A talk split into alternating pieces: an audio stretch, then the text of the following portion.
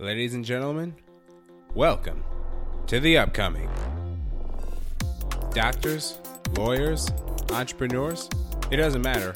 We're here to talk about all the best and the brightest as they make their way to their dream careers. I'm your host, Jonathan Carr. Join me as we have a spectacular conversation with an equally spectacular person. You ready? Let's go. Hello, world, and welcome to The Upcoming, the perfect place to catch the best and brightest on their way to the top. Joining me now for The Upcoming's ninth episode, straight out of Austin, Texas. She is a rising senior at Texas McComb School of Business. She is an independent reseller with uh, Depop and an account representative intern with Uber. She is well versed in the field of marketing, finance, and sales, and she has so much to share with us today. Ladies and gentlemen, introducing Jessica Lee. How's it going, Jessica? Hi there, Jonathan. I'm really excited to be here. Going well. All right, fantastic, fantastic. So, one thing, Jessica, that I love to ask my fans er, and my listeners, mainly my listeners, are I'm sorry, my guests. I am all over the place. One thing I love to ask my guests is to introduce themselves in a way. So, Jessica, for the people who don't know, in your own words, who and what exactly are you? Yeah, I love that question, and I will keep it to as short as I can. My name is Jessica, and I think you did wonderful in summarizing who I am. But outside of my professional career, I'm someone who enjoys paddleboarding, hiking, nature, and I love taking that energy and putting it into whatever I do, whether that's selling, marketing, or just speaking to new people on a day to day basis. I found myself where I am essentially from my upbringing. I was born in Hong Kong and raised in Beijing, then moved to the States in eighth grade. So it's been a little bit of a slight nomad lifestyle, I would say. And that's who I am. Wow, I love it. Straight from Hong Kong all the way to Austin, Texas. It's quite a journey. Yes. all right. So now on to uh, just a little give us an idea. So, Jessica, for the people who don't know, also, when did you become interested in business, specifically the field of marketing and uh, finance? Right, right. So let me take it back a little bit. A couple, not a couple decades, but a decade ago when I was in Beijing, my younger brother and I would find ourselves weekly opening our neighborhood storefront for our neighbors to just come in, whether that's erasers, pencils, scarves. Those are our treasures, our wares. And I found immense joy essentially in selling them to my neighbors. And whether or not they actually liked what they were buying, I thought it was exciting, right? For a six to seven year old to be selling my treasures was very fun. And as I continued growing, I found myself really intrigued by online reselling, especially clothing and that's what I do sell on Depop right now. That's vintage clothing, clothes that I personally have sourced or perhaps have grown out of. But because I realized selling was essentially where I found the most passion in and getting to grow my customer, I guess, business relations, that's when I really found myself just passionate about business. And honestly, it led me to, well, if I'm being candid, right, when I was applying to college, no idea what I wanted to do. and I think most people are on the same boat as me. And some people may, may recommend, yeah, go into business, do that. And that's how you find what you like to do because this field is so broad. It honestly just, whatever you are passionate about, a business degree can take you there. I mean, so, to, to a certain degree, right? but it can take you to that certain industry. So the reason why I did end up choosing marketing is because I have experience in selling, I have experience in building my brand, but also because, tr- to be honest, I didn't know what I wanted to do. Didn't know what you wanted to do, huh? No, I didn't, but I do now. yeah, yes, you do. Yes, you do, Jessica. So, now on to the real questions. So this is this was just the basics. Now we're really gonna have you uh, pausing and thinking about these questions, Jessica. These are my favorite. So, when it comes to business, we both know there are hard skills and soft skills. With soft with soft skills being, in my opinion, even more essential than hard ones.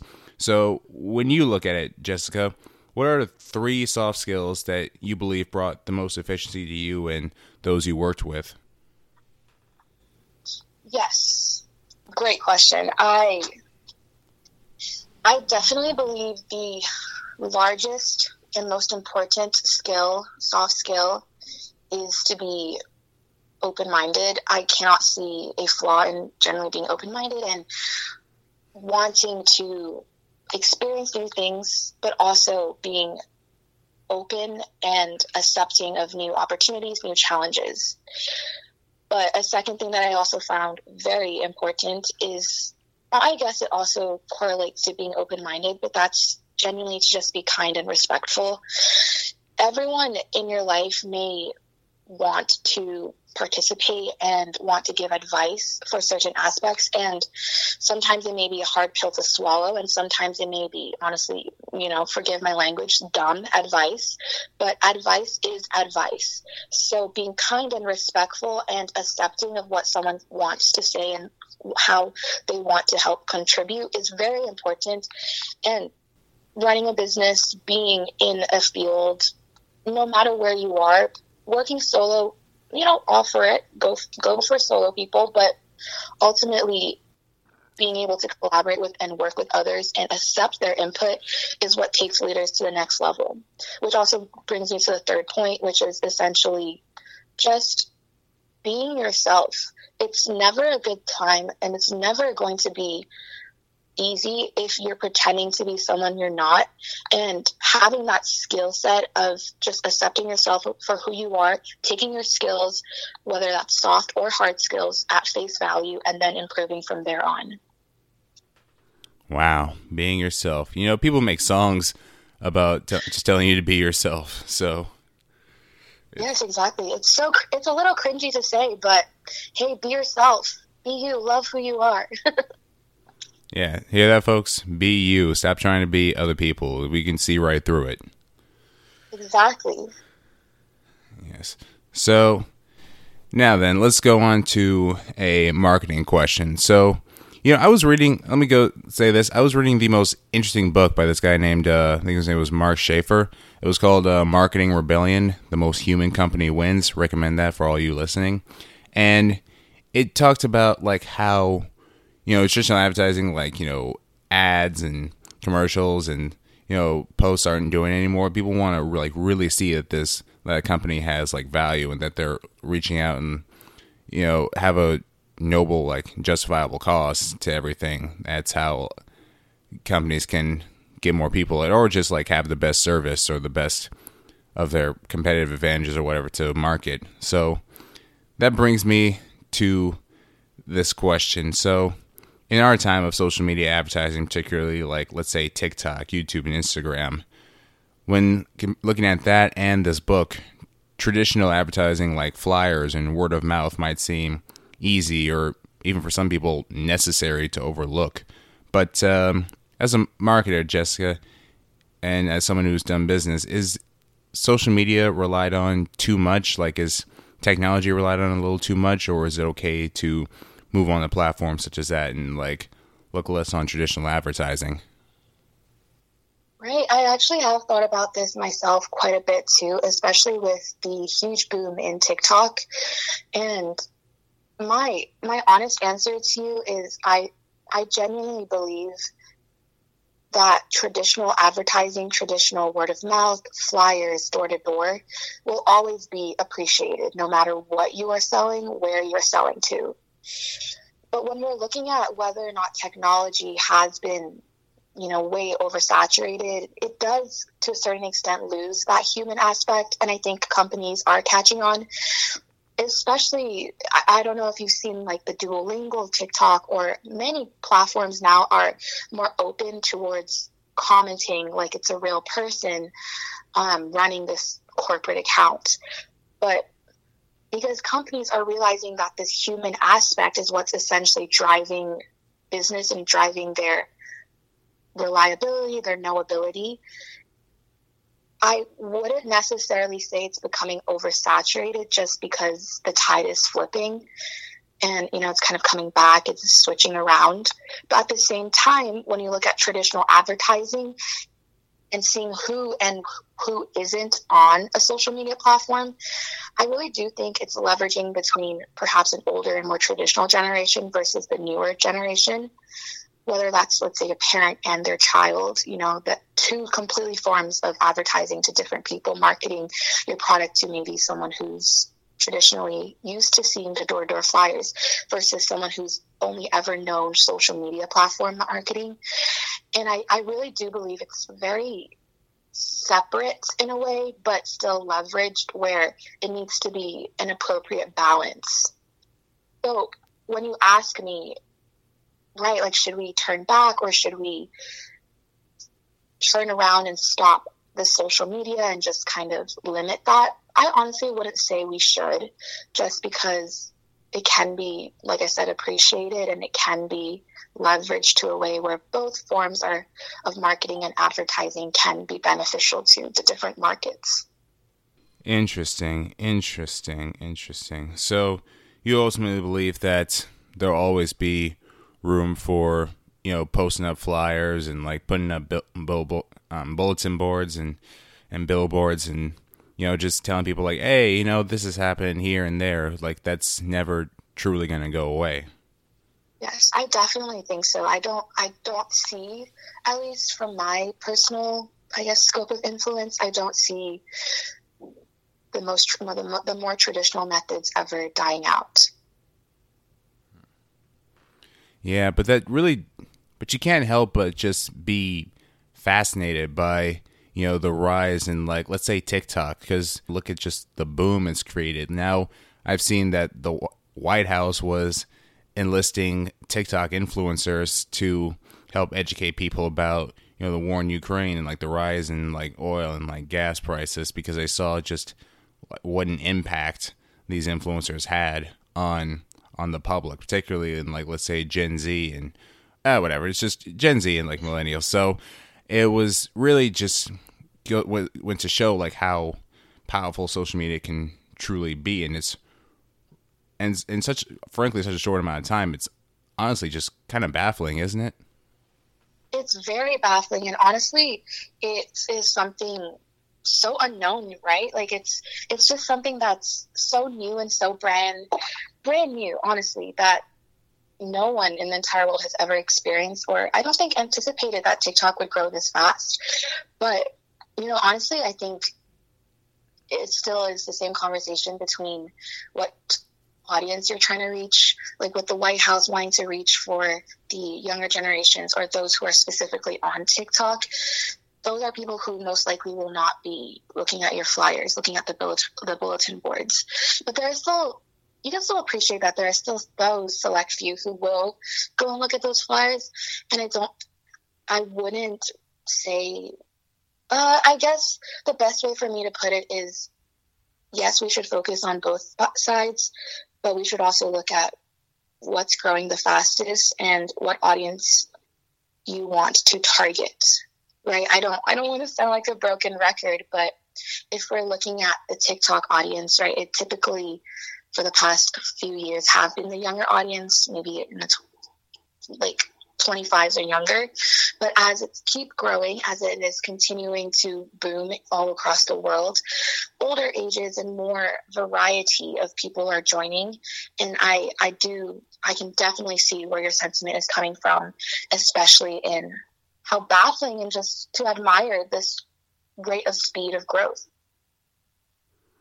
Yeah, seriously, seriously. So, I mean, I don't even think Facebook made it as big of a boom as as quickly as TikTok. But um, oh, amazing. Yeah, it's honestly amazing. But um, let's uh, let's go ahead and move on here real quick. So I know while you've been you know studying business and studying marketing and financing that you know you've gotten to like take a look at you know how business models are done and business plans and I did some studying of business models myself because I studied entrepreneurship and marketing and everything. So I'm curious about something. You know, as we've as you've taken a look at um, at certain business models, what do you and as you've you know gotten familiar with them and even done your own business, what would you say? How would you analyze a possible shortcoming in a business model or plan that's marketed as a competitive advantage or something you know we have that our competitors don't have? What's potential shortcoming from that? A shortcoming? So sorry if I could clarify. Do you, do you mean like a challenge? Um, yeah, like it's, it's something that could possibly like come back to bite the company when they um, are saying like when they're like you right now using it as as a competitive advantage. Yes. No, great question. I actually same thing with previous things. I've thought about this a lot. So you mentioned that I sell on Depop, and for those who do not know what Depop is, it's basically a online platform, kind of like your eBay, um, but it sells focuses on clothing, accessories, and just lifestyle items. So one thing that I am using as a competitive advantage that I'm a little fearful of essentially biting me in the future is using this platform because of the fact that this platform is already targeted towards a certain audience. My fear is that if I were to outgrow this platform and move to my own separate domain, that same crowd that I can reach from this app cannot follow me to a different area. By that, I mean, I don't know if you know what Nasty Gal is. This um, is a brand that blew up in the 2010s. And they started on eBay and then moved to their own domain and then completely blew up some hundreds of millions of sales in rev- sales revenue a year and then they actually failed a little bit and then went bankrupt and then sold themselves to boohoo a different online retailer. But when you look at their story, their growth was very organic until other external players stepped in and uh, essentially ruined the flow of business. So I'm not saying that my business is on that scale yet. I would love to, but it definitely is something I've thought about if I were to move platforms or essentially migrate away from Depop. How about that? That is that is really interesting right there. It's honestly but when you're when you're selling on Depop, does that ever like does that thought ever just like just linger so much to a point where you're just like, uh, I gotta see if I can find some other like marketplace? Yeah, truthfully, yeah. um, I'm not a deep Depop hater. I'm not a Depop lo- lover, but I definitely am someone who can appreciate the help deep Depop has given me and the platform it's allowed me to sell on. But especially for top sellers or sellers who actually are getting consistent sales in the month, deep Depop does a lot more work for them. And it's not a it's not an unknown fact that most platforms are going to prefer their higher earners because the platform's gaining the most money from them. But when I do sell an item and I see the percentage rates being taken out to obviously the commission fee to give to this platform, I do think of what if I were to move completely to, let's say, an Amazon storefront or an eBay storefront, nevertheless, Poshmark or even um, Mercari. I have actually tried other platforms out, but I haven't found the most success compared to Depop. It's just the audience, the very specific audience that each platform caters towards that is what's keeping me with Depop. Interesting. Interesting. Okay, duly noted. So, so now on to the next question. So, funny we're talking about um, Depop and your time with that. So it leads me to this little point. See, I remember hearing from a friend, a friend of mine, about data points, and for for our audience, put it simply, think of data points as shares in the stock market. Every single one is small, but it has value, and putting them all together can reap great rewards, uh, especially in the long run. So, the value for data points is information, knowledge. So, when you're gathering data points, Jessica, on your business, what you're selling, your what's you know popular, what's current trends, what questions do you often ask yourself in order to reach your highest revenue?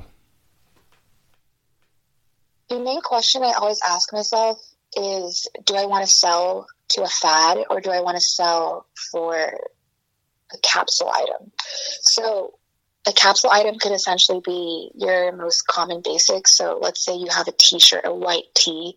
You can style it so many different ways. You can wear it so many different ways.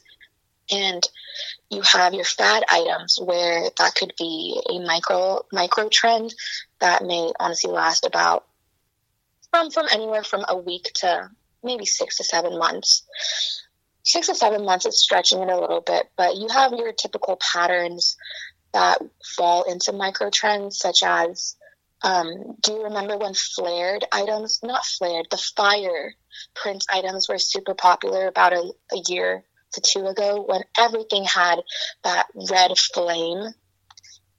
Mm. I honestly, yeah, I honestly would consider that a micro trend, a fad. So I always ask myself, am I wanting to sell this item? Let's you know what? Let me walk you through a scenario, right? Like I, I go sourcing, I see this stunning, this stunning, let's say leather jacket, but when I flip to the back, it has a print that honestly would not go well with a lot of other like items. It may not like your typical jeans, your your typical like pants or skirt or whatever you choose to wear. But I could I would ask myself, do I want to sell this as a unique one piece item or do I want to sell this as something that can be a staple in someone's wardrobe where they can wear multiple times? And that's where I think budgeting as well as seeing how much money you're making at certain points in selling really comes in, right? So that would be looking at where I get the most sales, what type of items I get the most sales from, and how much money I actually have to go in and invest into really unique pieces versus staple items that most people will actually want to purchase.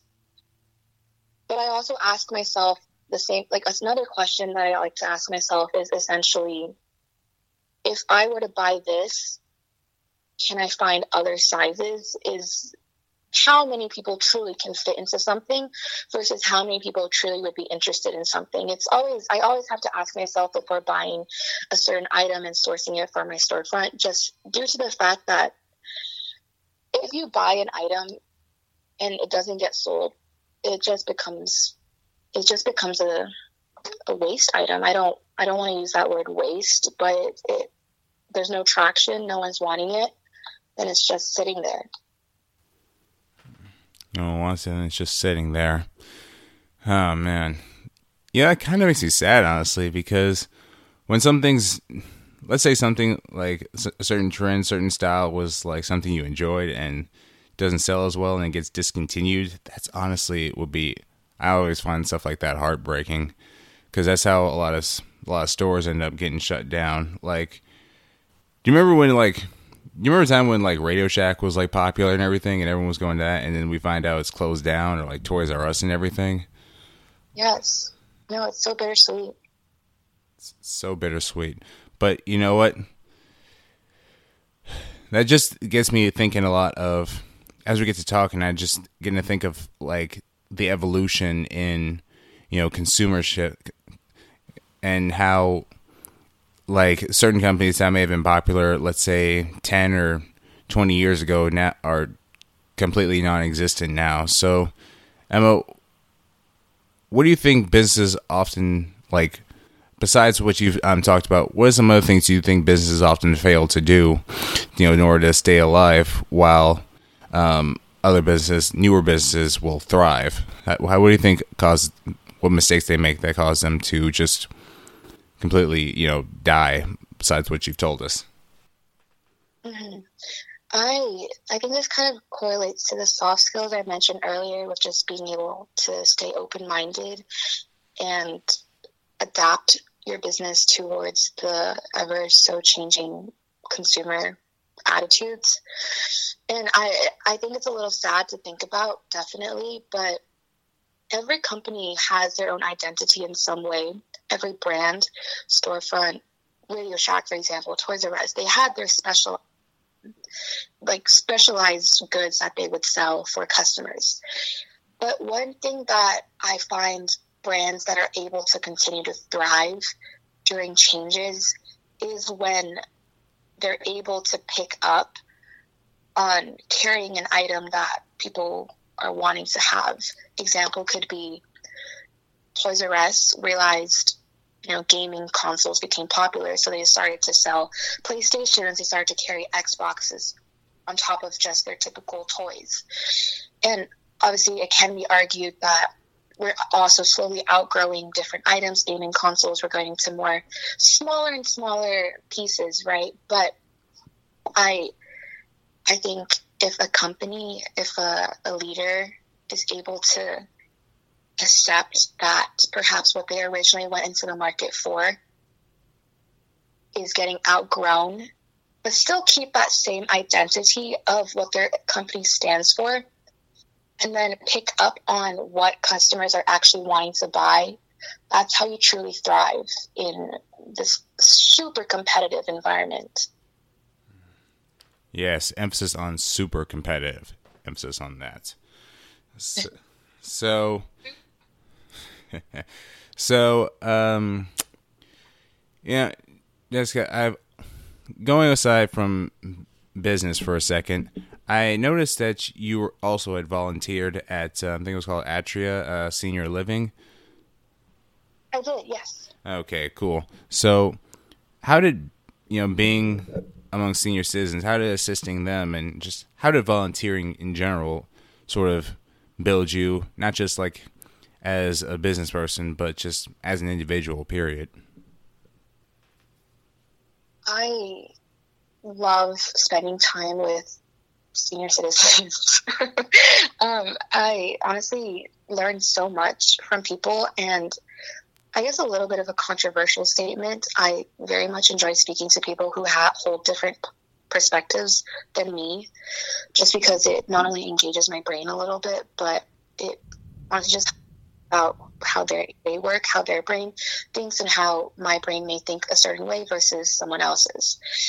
But how it actually changed me as a person during my time volunteering there, it essentially has taught me that people come from all different walks of life. Like some some of the citizens, senior citizens that lived there, honestly were wealthy, wealthy business owners or just influential players in our local politi- politics, or rather, on the other end, could be someone who might have struggled a little bit during life and then pick themselves back up or are still struggling. There were just so many different people, uh, walks of people that I've met and has have actually taught me that life is not going to go your way.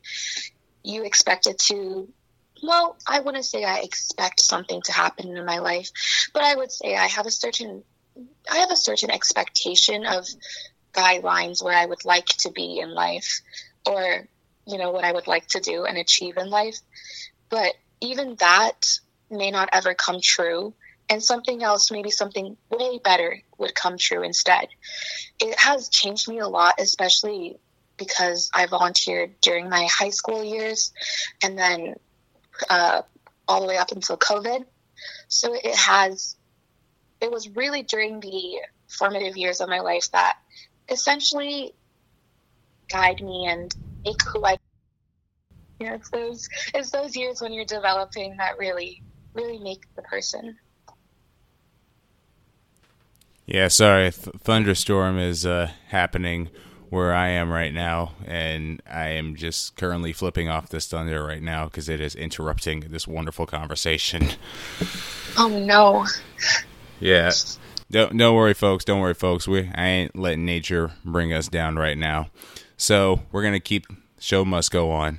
So, um, going a little um, fur- further, let's just step away from business for a second. We'll come back to that later. I just want to hear a little bit more about um, you, Jessica. Now, you did say you enjoyed, you know, hiking and uh, kayaking. Was it? Yes. Yes, yes. So you know, you enjoy physical activities. How have you? Um, how have like you know physical activities been beneficial besides, of course, your physical health? How have they been beneficial to, let's say, your mental or spiritual health? Yes. Um, I'll be let's yeah let me be super honest. I started swimming when i was a little infant just because my allergies were really bad.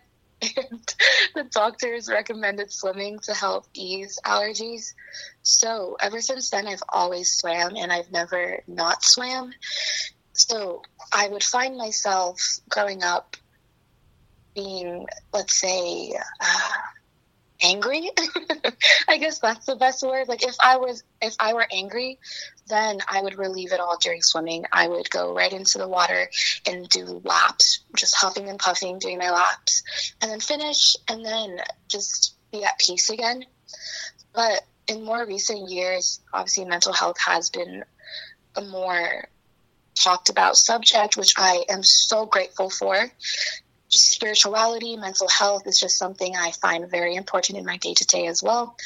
And I take nature and I, I utilize this as honestly my main reason as to why I'm able to accept where I am mentally versus accept how I'm feeling and how I want to feel, if that makes sense. So, an example could be I wake up in the morning, Austin has beautiful trails. I drive to a nearby hiking trail and then like, walk until I'm tired, maybe walk until like noon. I'm hungry and I turn around. So it was a good six to seven miles of just walking. I don't listen to music. I'm just walking. Um, I just let my thoughts run free. I think it's those times where my brain has really found peace with nature, but also allow myself to be sad or allow myself to be upset over small things that may have typically ruined my whole day. I I also believe that I don't I don't I'm not necessarily religious, but I, I do have spirituality. I definitely do believe in a higher power or the universe. Just something something is happening. And I don't necessarily want to utilize um, I guess the best way to say that is I don't necessarily want spirituality or religion to run my full day or run how exactly I want to feel. But at occasions, it has allowed me to confirm that it's okay to feel a certain way, as well as confirm that if I didn't want to behave like this, that was okay. I didn't have to behave this way. By that I mean if, let's say, I'm in a in a in a dump, I'm in a I'm in a little bit of an emotional state. Someone talks to me and I get a little sensitive and obviously, I would apologize and tell them, I'm sorry for speaking to you like this, or I'm sorry for exploding or being a certain way. Spirituality, as well as just nature, experiencing physical activities, has helped ground me to a way where I no longer am behaving a certain way to other people. Hmm. Yeah, that's that's beautiful, honestly. And honestly, I gotta check out these trails in Austin now because I I do enjoy jogging and I enjoy going for walks and I enjoy biking. So that sounds like so much fun, honestly. It is. It's awesome. Yes. Do you, um, by any chance, just sidetracking a bit, do you by any chance partake in any, you know, um, uh, forgot if you mentioned this, any like runners clubs or like um, hiking clubs or anything? Oh, I actually don't, but um, I go hiking a lot with my friends. So we do have a little group there where we I take turns hiking with different people and just talk. yeah, yeah, because um, I'm from um, Long Beach, but I often hang out in Los Angeles a lot and down in Los Angeles. Shout out to Walk Good LA. I've been going down Wilshire Boulevard to uh, run with them. It's fantastic. um, running groups. So it's also it just kind of just brings a lot more joy and a lot more life to you know physical activities when you're doing with other people. Wouldn't you agree? Yes, I definitely would agree. I also need to check out some running clubs. I struggle with running a little, but I think if I were to do it with a group, it might it might help a lot. Yeah, yeah, yeah, absolutely. So now let's talk about now let's head back to business for a second. So when being amongst other people and when you know volunteering and you know having like your own like little social groups has that at all built another um, certain um, skills in business like let's say negotiation or brought you any ideas on marketing yeah well right now what i do at uber is related to negotiations so i've been able to pick up a lot of skills there. But outside of the org in my personal life within friends, families, I've been able to learn a lot about what they value in a product and what they value in a company, such as, you know, what a company stands for essentially, right? Like you never want to support a company that is standing for something you don't find ethical or you don't find aligns to your moral compass. So my conversations with my social groups or friends, family, colleagues have really taught me what an ethical business composes of. And that's essentially having your resources that employees are able to utilize, having adhering to labor law and adhering to your local laws that I guess don't violate any antitrust or any human rights issues. And I think especially in the fashion universe, I'm trying very lightly here, but especially in the, the fashion universe, fast fashion is something that a lot of people don't find ethical and moral, and I, I truthfully I don't either. It's not only harmful to the environment, it also harms labor laws, humans. The impacts are going to last for centuries. And I've learned a lot about this just from communicating with people in my in my influence, in my scope, people I can outreach to.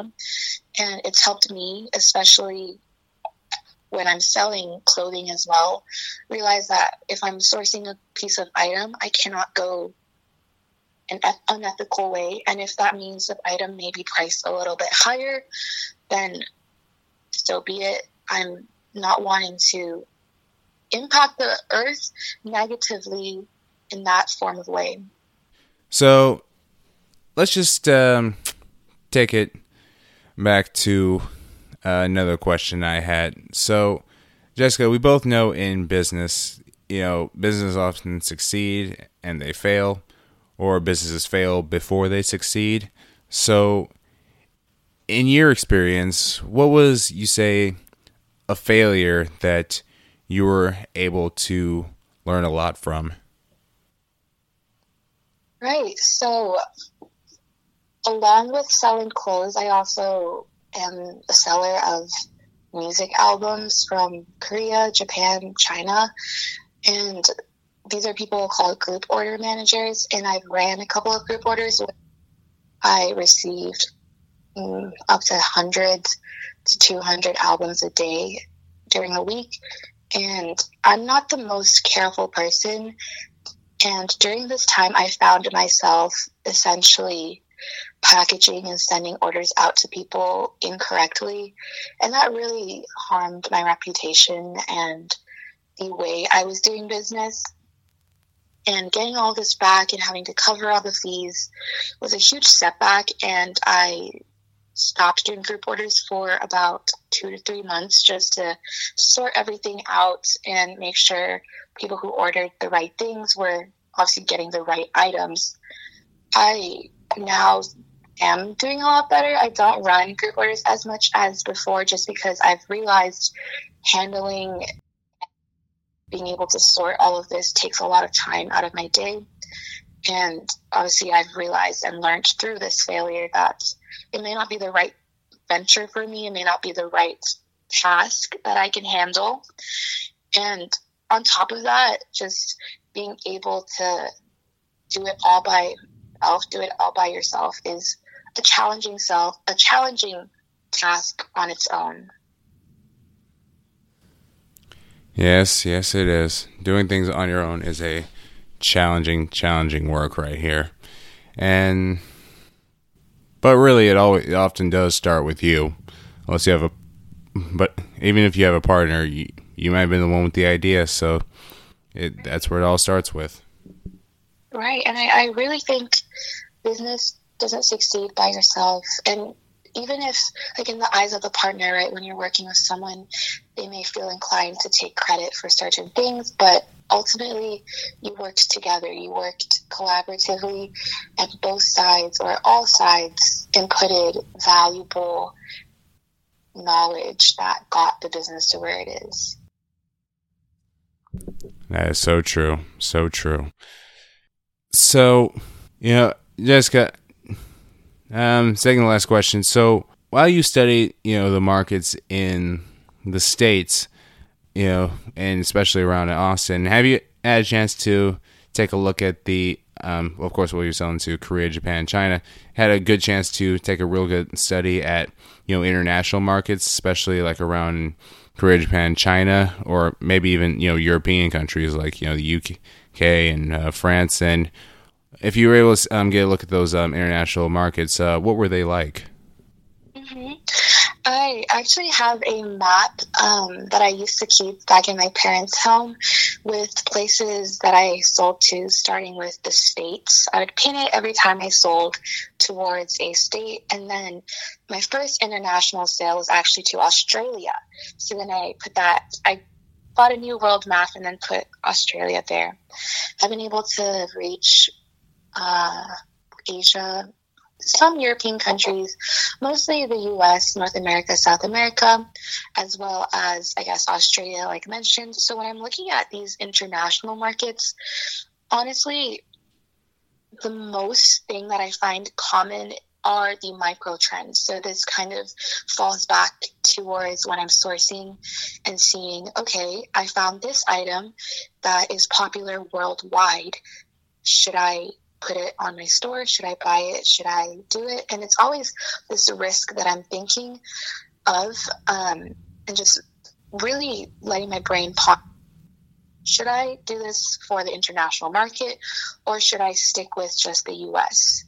And I would say in the past two years during COVID, I have only stuck to just the US. I, I shut down my international shipping and didn't even think about shipping worldwide. And up until now, I still haven't reopened that spot, that aspect of my business just yet. But I watch my mom, who's also selling her own products, ship worldwide, and I'm learning from her and seeing how she's able to pick up on other international trends and perhaps even the cultural lingo that requires to appropriately communicate respectfully of course to people of different cultures different countries.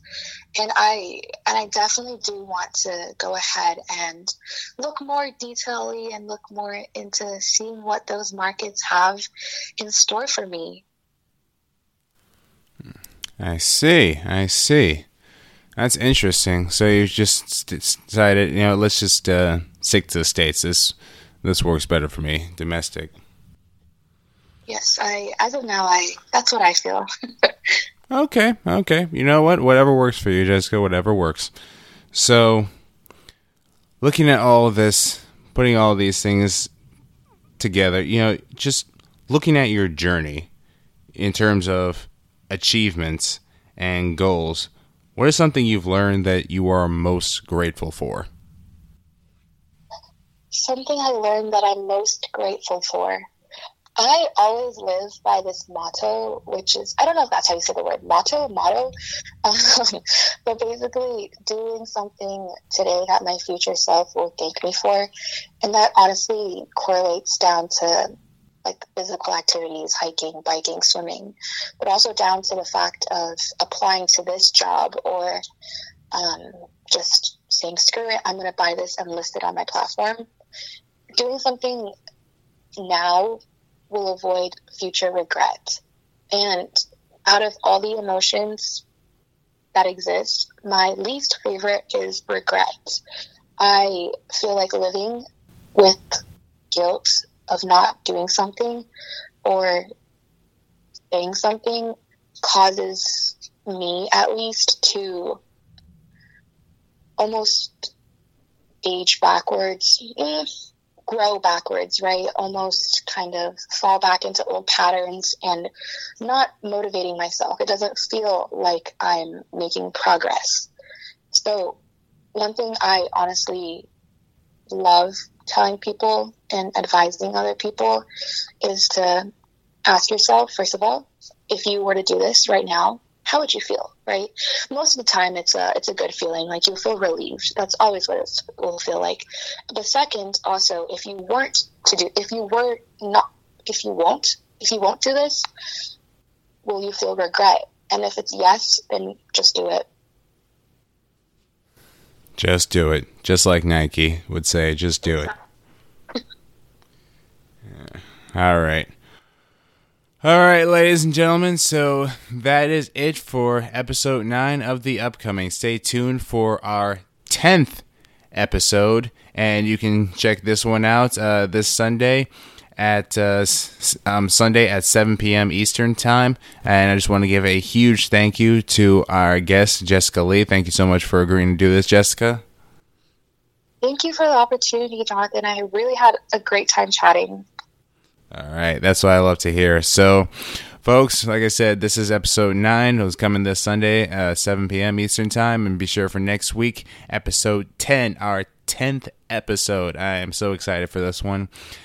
So, yeah, that's it for this episode of the upcoming. And uh, be sure to follow us on Instagram at the underscore upcoming podcast. Uh, we continuously promote episodes of the show. And yeah, just be sure to tune in next week for episode 10. That's all for today. Uh, see you next week. Good night. Thank you for tuning in to the upcoming. If you like this, please sure to follow us on Spotify for more amazing content. The best is yet to come. Take care, everybody.